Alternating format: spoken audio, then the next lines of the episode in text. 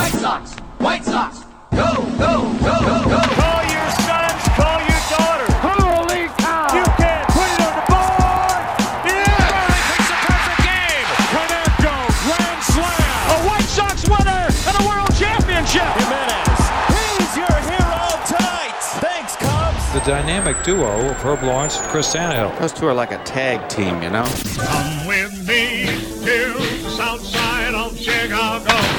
Hi, this is Jim Thome, and the best White Sox talk is on Locked On Sox podcast with Tanny and Herb. Tanny and Herb. Hello and welcome back to Locked On Sox. My name is Herb Lawrence, Ecknerwall23 on Twitter, Chris Tannehill at Chris Tannehill, and our show Locked On Sox at Locked On Sox on Twitter, Instagram, and on YouTube. Go there and subscribe, and maybe you will be the recipient of a Locked On Sox prize pack 312 566 8727. The way you reach us via voicemail or lockedonsox at gmail.com.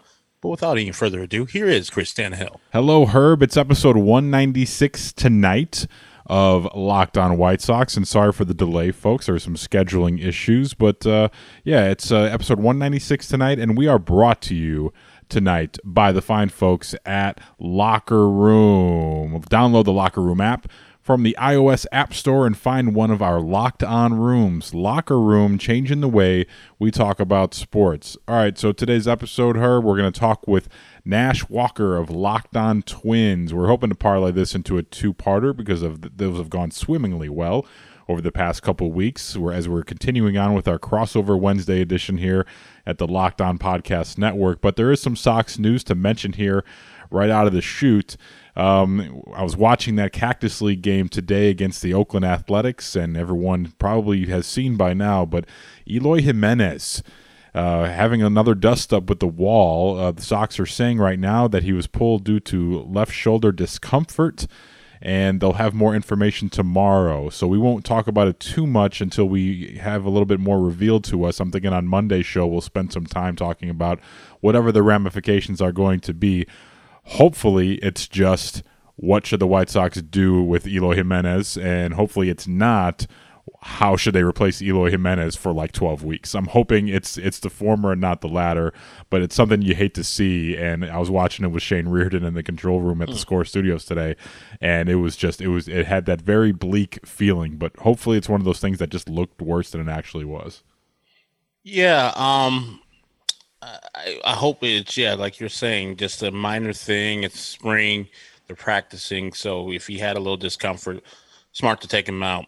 Um, we're gonna have the discussion again. I know it's the way too long because we got this episode coming, but man, oh man, one thing that we said with the White Sox is injuries are gonna be the thing because they don't have the proper depth to fill these spots in. So there's no left fielder that's going to give you Eloy, even close to Eloy, like half of Eloy production. So this is going to be a troublesome thing if he's out for the beginning of the year, months or weeks. So I'm very sad to see that. Uh, I, I I just want the kid to say, you know what? Anything I can't catch by just running, and if I hear Luis Robert say anything, I'm stopping. I would rather him make an air of the ball just going in between him and Luis than him getting hurt or him hurting Luis. So I don't know. Like I don't. It's hard to governor a person and say only catch balls that are hit at you, especially a competitor like Eloy. He thinks he's a good left fielder. He wants to be. He, the desire is there, but I think his decision making in the time of doing things is always going to get him hurt. We saw the Charlie Tilson thing. We saw the Luis Robert thing. We saw the wall. Like you said, he's fa- faced the wall many times, coming out with all L's. So this is very sad to see. I don't want the kid to be hurt because his bat will play, and that's the important part for him. Absolutely. I think at the very worst case scenario, he will. We're looking at a situation where he'll be back by the All Star break, and you know he'll be he'll be there when it matters the most. And you saw Eloy was not there in the postseason when it did matter most because of a, a fluke injury. Some people said it was during you know the the celebration. Uh, was it during Giolito's no hitter, and then some people said it was on a slide in that Cleveland series. But regardless, he wasn't there in the postseason, and you saw, you know, it comes down to all of a sudden a guy missing like that from from your lineup, and it's it's a guy who you know, you could have benefited from having a guy like that be out there in the postseason for you. So we'll have more info on that uh, probably next week uh, or maybe a little bit tomorrow. But right now, from Locked On Twins, you can follow him at Nash Walker nine on Twitter. He is Nash Walker of Locked On Twins. And I know White Sox fans, and I'm guilty of it too. Calm down. Nash is a good cat. Just because he's a Twins fan doesn't mean that he's the enemy this year he might be, whether at least his team is. Nash, how you doing tonight? I'm good. Thanks for having me, guys. Uh, I'm glad we got to join up finally. I know after the the long hiatus, you know, it's it's nice that we finally get to talk some Sox Twins because I think this rivalry, and we'll talk about a little bit today. I think it's an underrated one for 2021. I think uh, a lot of people are talking about Dodgers Padres, but I think Twin Sox is back, and it's back in a big way. It's getting there, and there's a lot of reasons because of the uh, people going to different teams. But I wanted to start off with this. We're not big time manager people, and you see that we hired Tony La Russa. So we were mad initially that they hired the guy, but at the end of it, it won't matter that much as far as wins and losses. Mm-hmm. You guys have Rocco Baldelli, a guy that has won, um, been successful with the Twins, won the division last year. What are your thoughts on, firstly, his managing style, and what do you think about him going into this year, uh, managing? And most of the thing I think managing is is managing the bullpen. What do you think he does well, and what do you think he can improve on? Well, I think Rocco was part of you know when Paul Molitor left in after 2017. They wanted to get younger, and they got the youngest manager in baseball. Um, but Rocco, his whole vibe and his entire mantra is rest and recovery. And the Twins have built a team and they try to live off, hey, this is 162. You know, it's a six month season.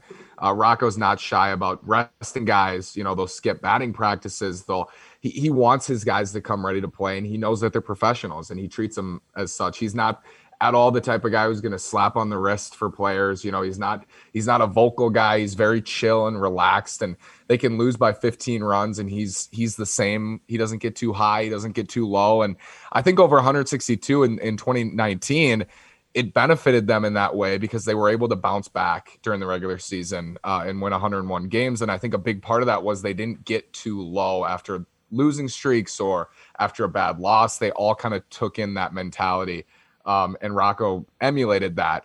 I will say about the front office and about him this year, I think this is their biggest challenge. And we'll talk about this, you know, the, the Sox and the Twins and, and how they line up. But I think this is the biggest challenge for them thus far because you have this White Sox team – that looks like a juggernaut and they're here and they're rebuilt and they're ready to go. And I think the division we know has been weak, you know, in the last couple of years. Uh, the White Sox taking a huge step in 2020. And I think now they're really ready to rock, you know, with adding Lance Lynn and, and Liam Hendriks and um, to a lineup that's already great. I think they're ready to go. And I think this is a test for the Twins for sure. And for Rocco, faced with really tough adversity of a team that's ready to, like, I, I look at the White Sox as, um, you know, a team that – the Twins that's that's their adversity this year. I don't think it's necessarily like you know they're going to have trouble in in a certain area or you know I, I think the biggest thing for the Twins and what could be their downfall is the White Sox just running the table. You know what I mean? I, I feel like, and I think Twins fans feel that way too. I don't want to speak for everyone, but I think the White Sox just have so much upside that it's going to be interesting this year. Like if the Sox get out to a big lead or or you know the division is is uh, tight, how Rocco will manage the team in that case, um, and how he'll kind of have that same mantra, and, and if fans are receptive to that. But that's the main thing with him, like just so chill, um, you know, just not too high, not too low, and thus far, I think Twins fans are really pleased with Rocco for sure you talked about that roster construction. There's a lot of things going on here with this Twins roster. A lot of guys uh, lost to free agency, a lot of youngsters coming up. But let's let's go back to the end of 2020 after that you know disappointing postseason loss to the Astros. How disappointing was that uh, for the Twins fan base in terms of expectations, and how did that particular postseason series and the way it unfolded, how did that sort of factor into some of the offseason moves that were made or, or not made for the Twins? Yeah, I think you looked at it, and my buddies and I, my buddies are from uh, Crystal Lake here, um, so big Sox fans. I got some Sox fan buddies, and we were talking about it the other night. How crazy it is that they do have that longest postseason losing streak in the history of sports. Um, but that just like exacerbated the entire record. Was they get this Astros team in the first round, and the Twins played so well at Target Field last year. Uh, which was impressive that there were no fans there, and they still really, I think they were so comfortable at home in such a crazy year played so well there. And I think the Twins fans were looking at the American League picture and saying, we want the Astros and we want the Astros at home because the Astros were 29 and 31. Uh, just didn't, they, they didn't have it all year, you know? And I think when we were, when the Twins were matched up with Houston, it was like, this is, this is ideal. You know, this is a, a perfect scenario. And then we eyed the uh, fun White Sox series in the second round. We're hoping for that. But to have that happen in those two games where they just shut down outside of Nelson Cruz. I mean, he drove in both runs, and it wasn't pitching because a lot of the a lot of the time fans will be like, the Twins they keep losing in the postseason because they don't have an ace. You know, they, they don't have the pitching. Berrios and Maeda pitched very well in in both those games and started the games very well. And um, you know, the bullpen Sergio Romo imploded a little bit, but it was the offense. And so you can't. And then it, before the narrative was like, it's the Yankees. The Yankees that we just can't play the Yankees. It's they're going to beat us. No, it's it's now everyone everyone's beating the twins um, so it was just really disappointing in that sense especially after uh, the 60 game season and grinding through that and just how weird it was i think twins fans were hoping that this would be or that would be the year where they could make that run and they could they could get this awesome draw of playing a losing team i think that might have been the first time a losing team was ever in the postseason um, it was a great draw for them to break this streak and they just didn't do it I think they looked at that team and it's just it's a problem of depth because Donaldson was out, Buxton didn't start in the second game.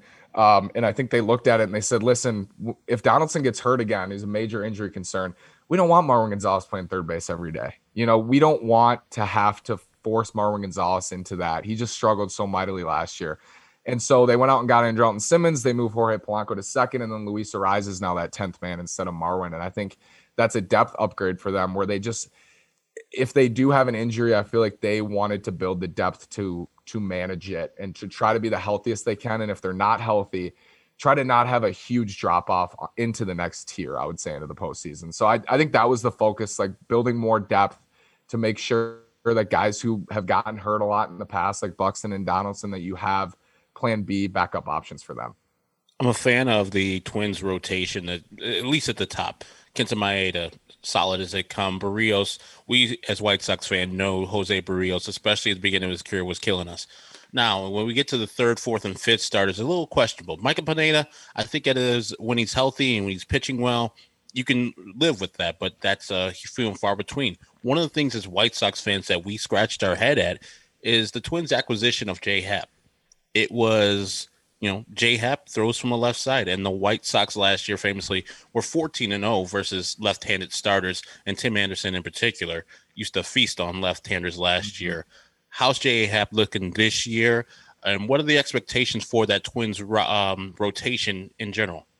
I think you guys know when when your team makes a signing that initially, I think I looked at it in the same way you did. I'm sure I looked at it. I was like, I, I didn't even talk about him this offseason because I the American League, not just the White Sox, the American League is very right-handed heavy.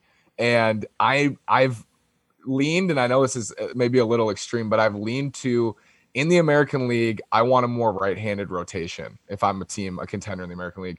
And so when they signed Happ, I, did like raise an eyebrow at it, but I, I tried to be talked into it too. I think for me, I'm not super high on Jay Happ. I think if he were to give you 150, 160 innings of 100 ERA plus, like just league average ball and, and eat some innings, I think that's more important this year, just given how guys didn't really throw last year much. Um, so it's a depth signing in that way. But I also have said like I would be quick to move him out of the rotation. It's a one year deal for eight million. I think if he's struggling, um, they have other guys who I think can come up and pitch, and Dobnak and Thorpe and Smeltzer, guys who have found some success at the major league level that I don't think you're committed to Happ certainly for the entire year. Um, the Twins rotation, I think if they didn't have Kenta Maeda and they didn't make that trade last year, they'd be in a heap of trouble. And I think it does go back to that him not only coming in to add depth to the rotation, but now he's that guy. And it was just so special to see him break out last year and to have his personality on the team too. He's just he's a top notch guy. Um, and I think it was tough for Twins fans to see Brusdar Graterol go to LA, but the Kenta Maeda deal for them um, just special on a lot of levels, and he kind of just bolsters that rotation. But a lot of it again relies on Berrios. Like I, I think Jose right now is a good number two, and I think for a long time we've hoped that he's going to take that next step and become like your game one ace starter. He's just not there, and I think the difference is his second half he tends to just really fade away. In the first half, he's right there with Cole and and Strasburg and those other guys. But in the second half, he really starts to fade. They thought they had a plan for him last year to be ready to go, and he didn't get a chance to do that, obviously, over 162. Um, but I definitely feel good about the top two. And like I said, you know, in the playoffs last year, they pitched well. I think at the deadline, Twins fans would like to see, uh, you know, if they're in a position to make the postseason again, I think Twins fans would love to see them get aggressive and add one more playoff starter um, for sure. Also, that Pineda had Tommy John two years ago uh, and had a late start to 2020. And I think I'm worried. I was thinking about it today. I'm a little worried that his workload is going to be limited too. So I think Twins fans, myself, would would certainly like to see them add another playoff caliber starter. You always want to add a playoff caliber starter, um, but I think they'll be able to navigate with this rotation and with the depth they have. But I think if they went into the postseason, I'd be a little more wary of it. I'd like to have a, a better top three. I would say, um, you know, I think the Sox top three is a rotation that in the postseason I would love to have. And then I think, you know, over the regular season when you're trying to make up all these innings, I can see why they go for a depth approach, but you definitely want to see more upside, I think, at the top. And it could be Berrios that provides that. You know, it could be him taking the next step, and now you have a really big one-two punch. But um, you know, he hasn't done it yet. We're just hoping for it.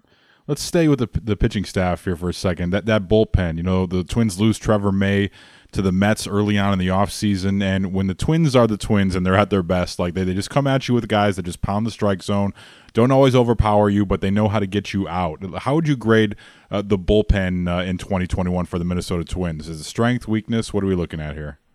I think this front office, since they've come in, their number one thing is they believe that they can grab these relievers and make them effective. And and we saw it with Matt Wisler last year.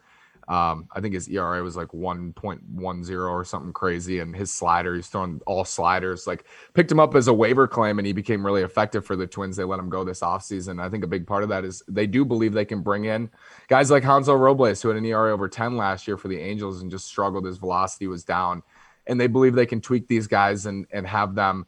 Um, find another gear. Uh, they did it with Tyler Duffey midway through 2019. Tyler Duffey was was barely on the Twins, and then he became um, just a, a, really great right-handed reliever. Taylor Rogers struggled last year. I think the Twins believe that he's going to bounce back, uh, but he's an anchor for sure. Like he needs to bounce back for them. And again, it goes back to that left-handed thing. Rogers left-hander doesn't throw super hard, um, has sharp stuff, but I just would like to see him bounce back in a way that the bullpen is bolstered by because he's very important.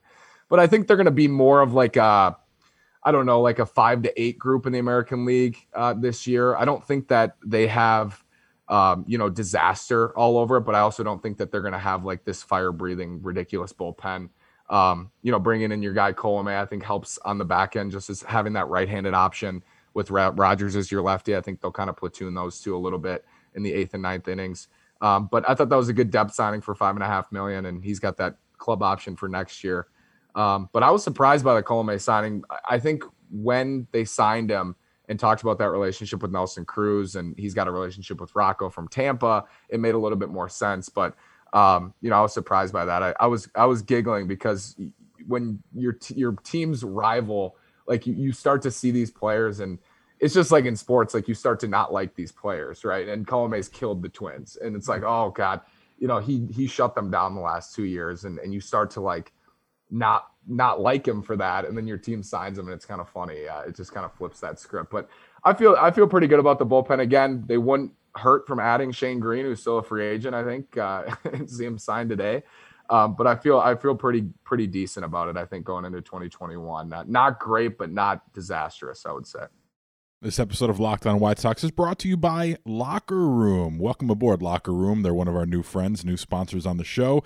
Locker Room is the live audio only sports talk platform. It's free to download and to use. You can talk to other fans, athletes, and insiders all in real time. They're perfect if you're going to do a watch party, a debate, a post game breakdown, or just maybe reacting to the big news of the day. I'm hoping Herb and I will get to get down with the Locker Room app during the regular season, and you guys can interact with us on there, and then maybe even we'll share some of our interactions right here on Locked On White Sox. So all you have to do is download the Locker Room app, and best of all, it's free in the iOS App Store. All you do is create a profile, link it to your Twitter account, and then join your preferred league. And don't forget, folks, we want those takes spicy on the Locker Room app, okay? Download the Locker Room app in the iOS App Store today. Locked on White Sox is brought to you by our friends at Built Bar. We've been telling you guys about Built Bar, the best tasting protein bar on the market for a while now. Built Bar is the amazing low calorie, low sugar, high protein, high fiber, amazing tasting protein bar with 100% chocolate on all bars. If you go to Built Bar on Twitter at bar underscore built, they've got Built Bar madness going on right now, and you can vote for which Built Bar is your favorite. And I got to tell you, Built Bar, they confuse me all the time on which one's my favorite, especially when I get these drops. Saturday, I come home from running some errands, and what's waiting for me at my doorstep is I have two new boxes from Built Bar, but I didn't order any Built Bars. What in the world is going on here?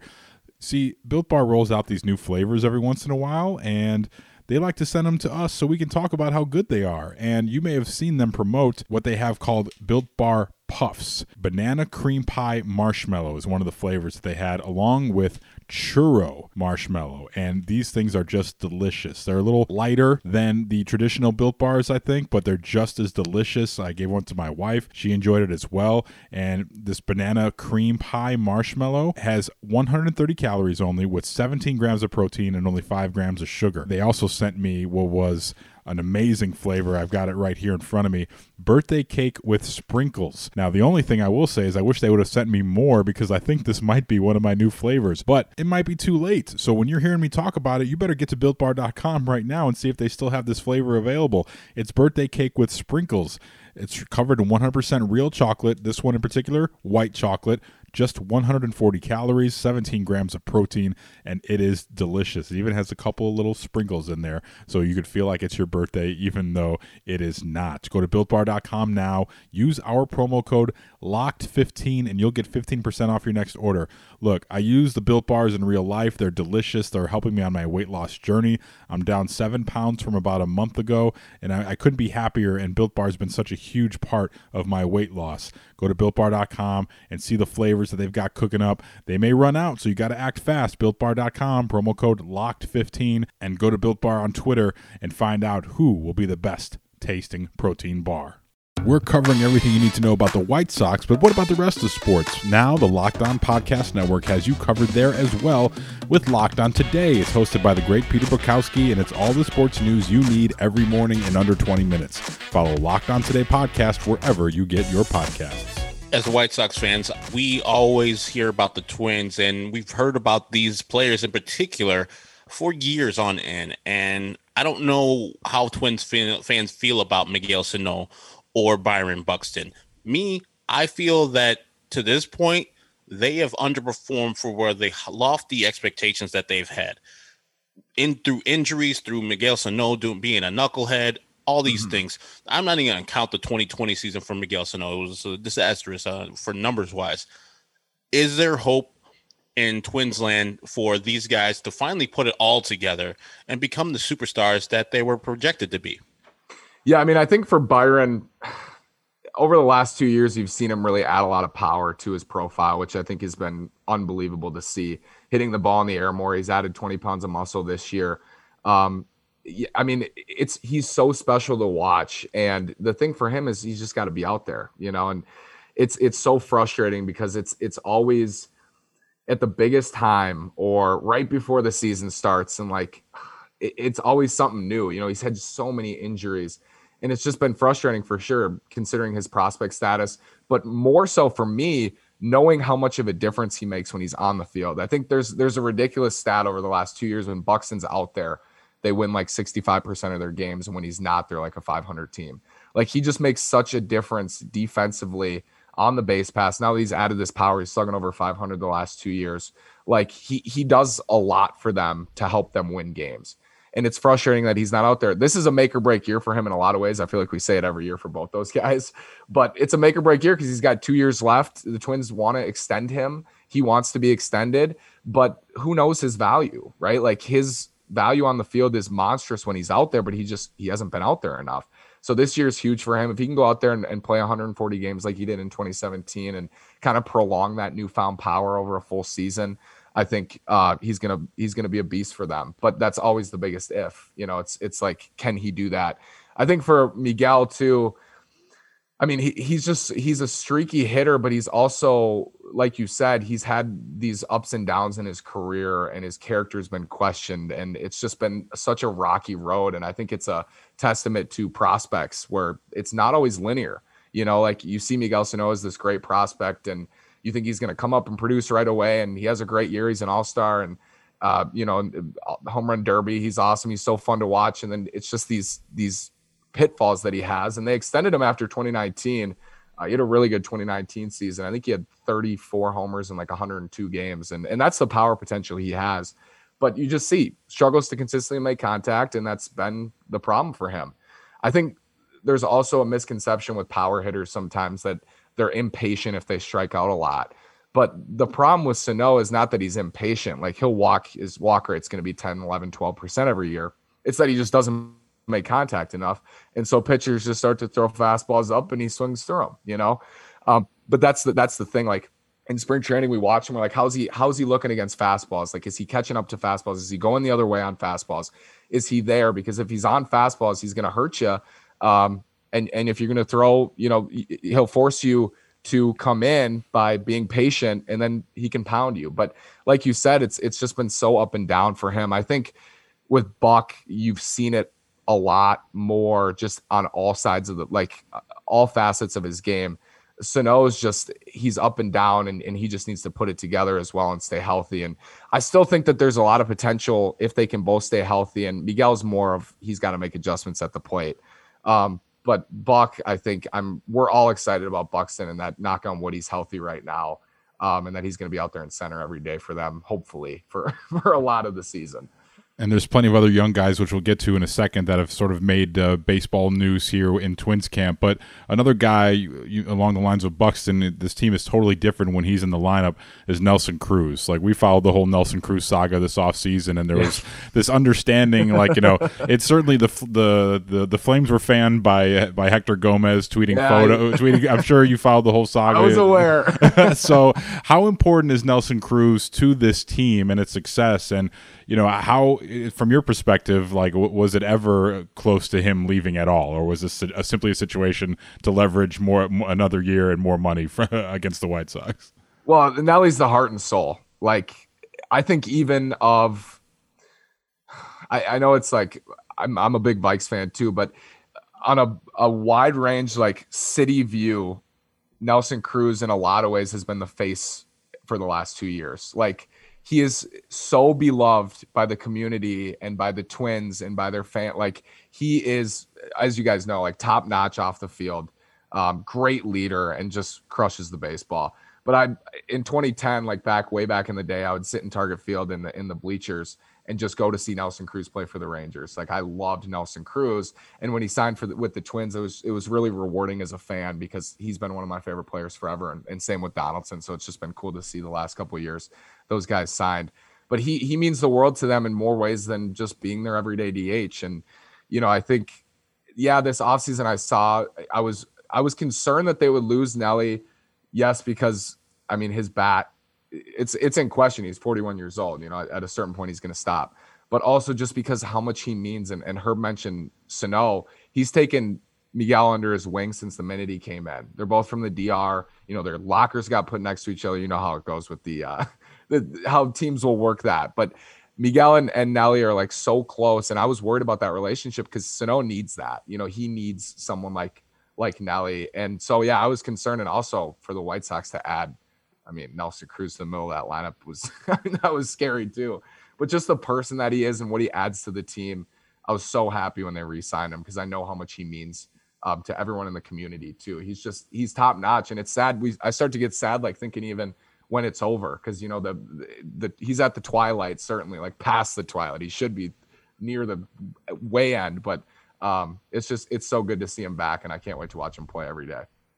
When um, we did the crossover with the Indians uh, host, we're praising the fact that there's no longer Eddie Rosario in left field for the for the Twins. Thank Jesus. He it seemed like every time he come up, he would hit an opposite field home run or some double, whatever. But there's another guy on the Twins that you're like look at. It's like, why is Max Kepler stop hitting uh, against us? And I know the splits are not great against the White Sox, but yeah, in in like you know, perception is reality. We at the White Sox are like don't ever pitch to Max Kepler. We saw at the beginning of the last Yeah. year. I mean, yeah. To, I mean, off with you, us. you wait all year for baseball and the, the doom and gloom of 2020, and then the first pitch of the season is Max Kepler taking Giolito deep.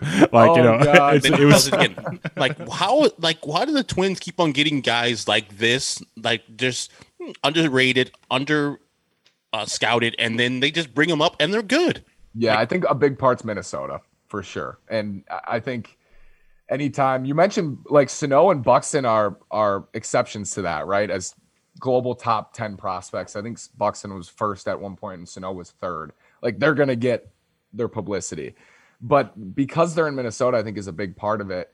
And they're in the AL Central with a, a team like the White Sox that is in a big market and I think that's the case. You'll see guys come up and and produce, but also again, they've built a system, not just a team, but they have a system that they they pride on depth.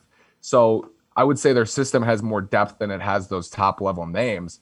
And so yeah, you forget about a lot of these guys. Like 2019, when Luis Arraez came up and, and hit 331 for them for the rest of the year from May on.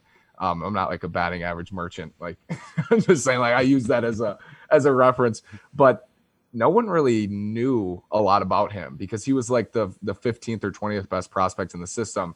Um, and he came up and just started hitting. And so for Twins fans, it happens to us too, where we know about the system, we know these names, but then to see them come up and produce at the at the big level is is special to see. And yeah, I think for the Twins too, you see that depth in the system where guys like Kepler and, and Polanco and guys they signed way back in the day internationally will kind of go un, unseen for a while and then all of a sudden they're up and they're playing well.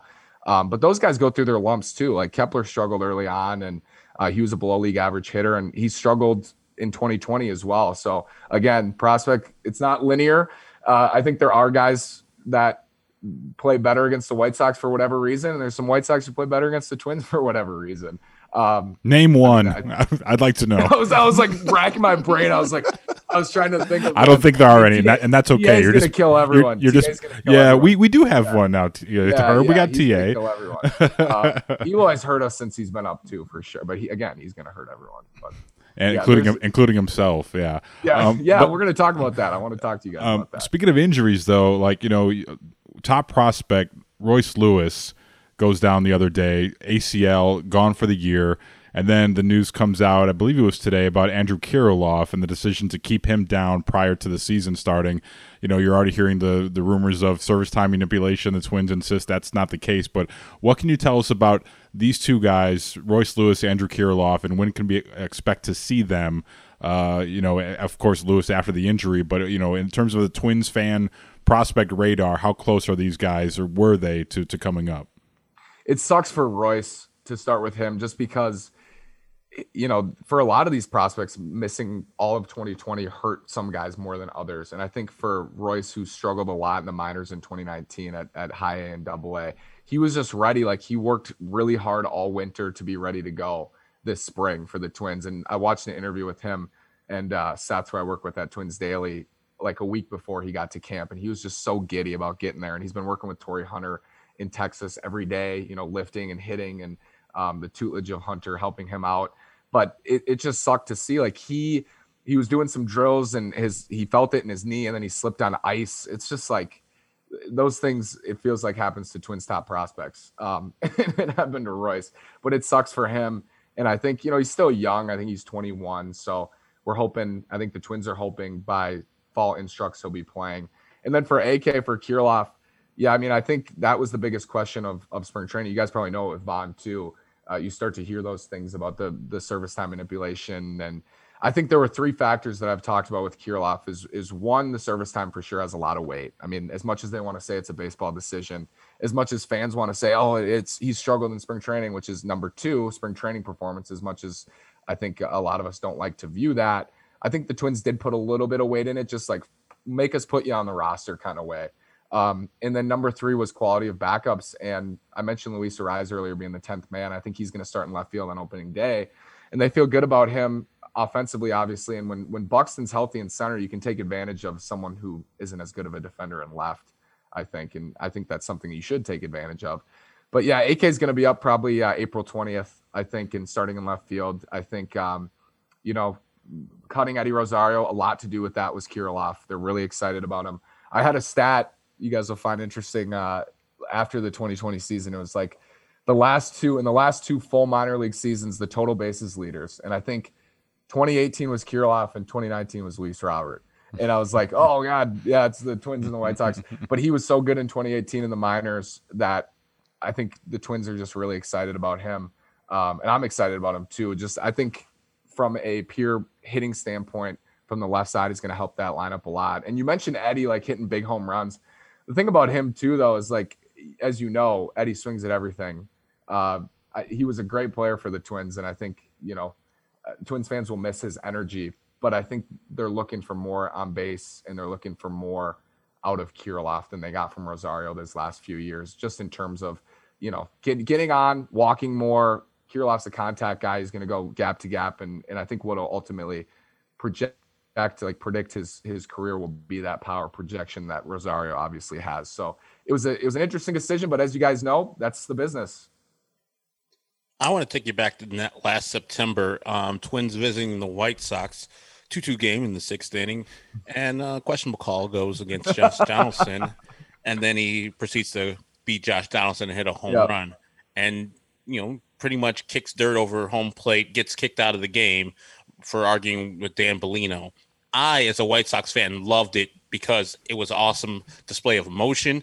It was awesome to be, you know, have a strike uh, against you you didn't think was a strike, and then yep. next pitch or next couple pitches hit a home run. You as a Twins fan, I know that probably was a, a, a, a roller coaster of emotions. How did you feel at that time? What are your thoughts on Josh Donaldson now? Yeah, I think especially this last summer, I got into this this mode of the Twins would have a bad loss, and I would like I had to go rinse it off like I had to go like forget that they just lost because I would just disappointing. That White Sox series in Chicago when they lost three out of four. Uh, that fourth game when JD got kicked out, it felt like that was the division, right? That was it. I think we all felt that way. I said it on on Locked On Twins that day. I was like, well, that's it. You know, the Sox are going to wrap this thing up next week, and it was just it was so disappointing um, that day. And it was disappointing because his spot came up in the lineup later on in a huge spot, and Adrianza hit instead. And that's just, again, that's the drop off that you're trying to avoid this year um, with your depth.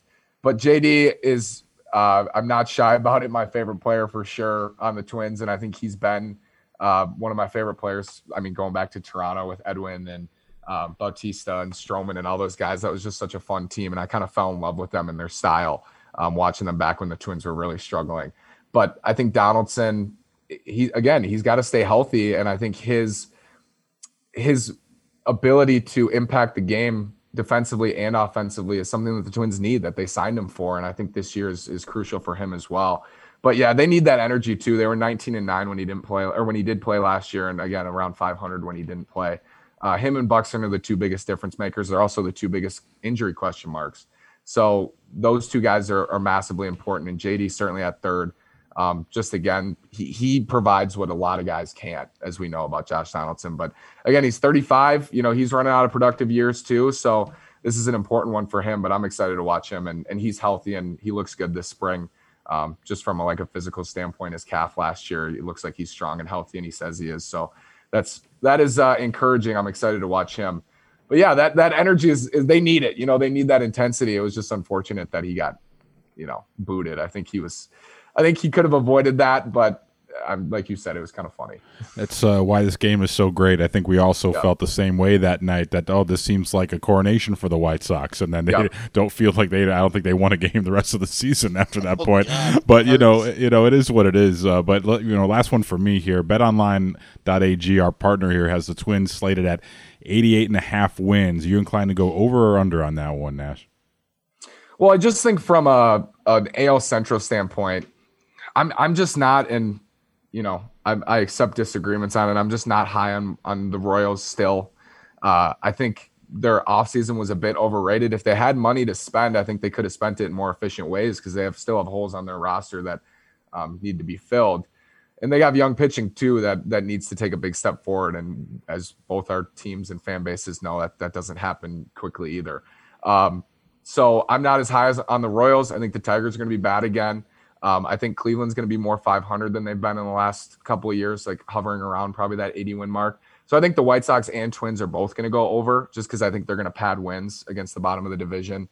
Um, I'm just not. I know some people really like what Kansas City put together. I appreciate the effort, certainly of a team that um, is more toward the bottom of the heap than they are to the top. But I still think that they they aren't really close. I think the White Sox went nine and one against them last year. Did they? I think it might have been ten and zero against them last year. And Yeah, we killed the Tigers and yeah, the, the yeah, yeah, just whooped up on. And that's that's a key for the White Sox and the Twins is like they got to beat teams like that.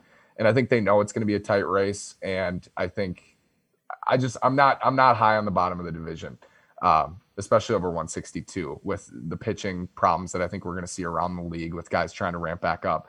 I just I think the White Sox and Twins are going to pad wins at the top. I think it's going to be a two horse race. Cleveland will be I think they'll hover, um, but I think yeah they'll pad wins. So I'll take the over on the Twins, but I'll also take the over on the Sox. And um, I have one final thing about the Twins. I have them. I mean, we haven't done, I think, our preview show, the whole thing for our predictions, but I have them slightly ahead of the White Sox. I mean, it's negligible. You know, one thing happens, the other thing happens. One is the going to be the AL Central champions. What is your concern for the Twins this year as far as, man, if this happens, they're messed up? I mean, I think it's it's what I said at the beginning is you could see there are scenarios certainly where you see Luis Robert.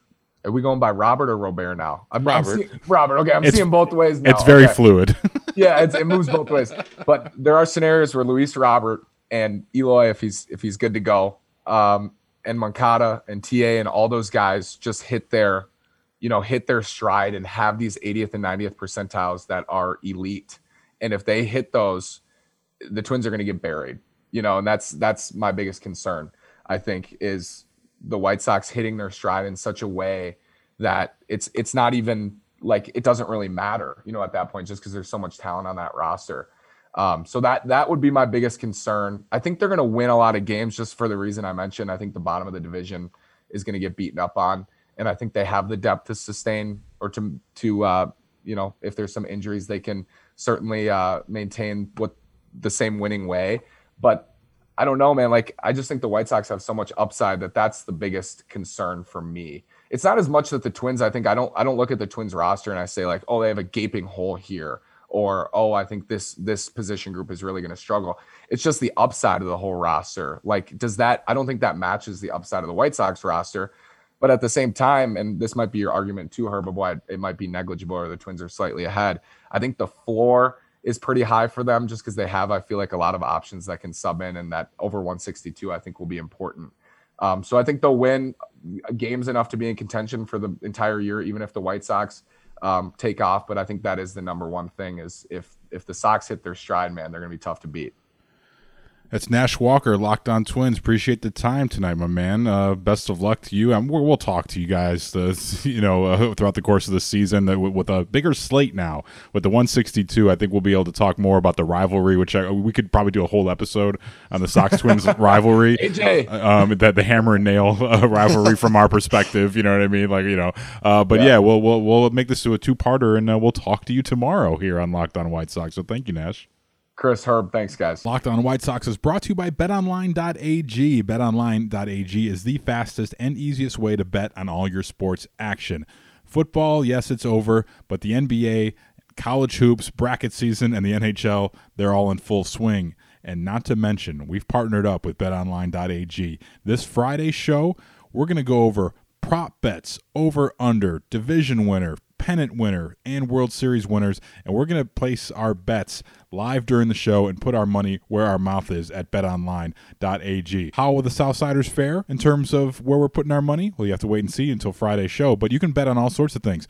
You can bet on Cy Young, MVP, most home runs. There's so much fun stuff going on with baseball at betonline.ag. And you can even bet on award shows. If you're digging reality TV, they've got prop bets for that as well. The odds are updated in real time, and you can bet on almost anything you can imagine. BetOnline has you covered for all the news, scores, and odds as well. It's the best way to place your bets, and best of all, it's free to sign up. Head to the website or use your mobile device to sign up today and receive your 50% welcome bonus on your first deposit. BetOnline, your online sportsbook experts. And don't forget our promo code LOCKED ON. That's betonline.ag. Today's the day the Locked On MLB Podcast Network begins its division preview series. It's all on the Locked On MLB podcast feed right now. Every episode from now until the 31st features in depth looks at each team in every division. Follow Locked On MLB on the radio.com app or wherever you get your podcasts. That was our conversation with Nash Walker from Locked On Twins. Join us tomorrow for part two of our conversation, where Nash grills us about all things White Sox. A lot of good questions from Nash, different than the ones we've had the past couple weeks from our division rivals, so you don't so you don't want to miss that. And coming up Friday, it's our betonline.ag put our money where our mouth is show. So you won't want to miss that. We pick Cy Young Award winner, AL MVP, division winner, pennant winner, and even World Series. So you don't want to miss that on Friday's show. But tomorrow, it's part two of our conversation with Locked On Twins. So for my partner Herb Lawrence, I'm Chris Tannehill, and this has been Locked On White Sox.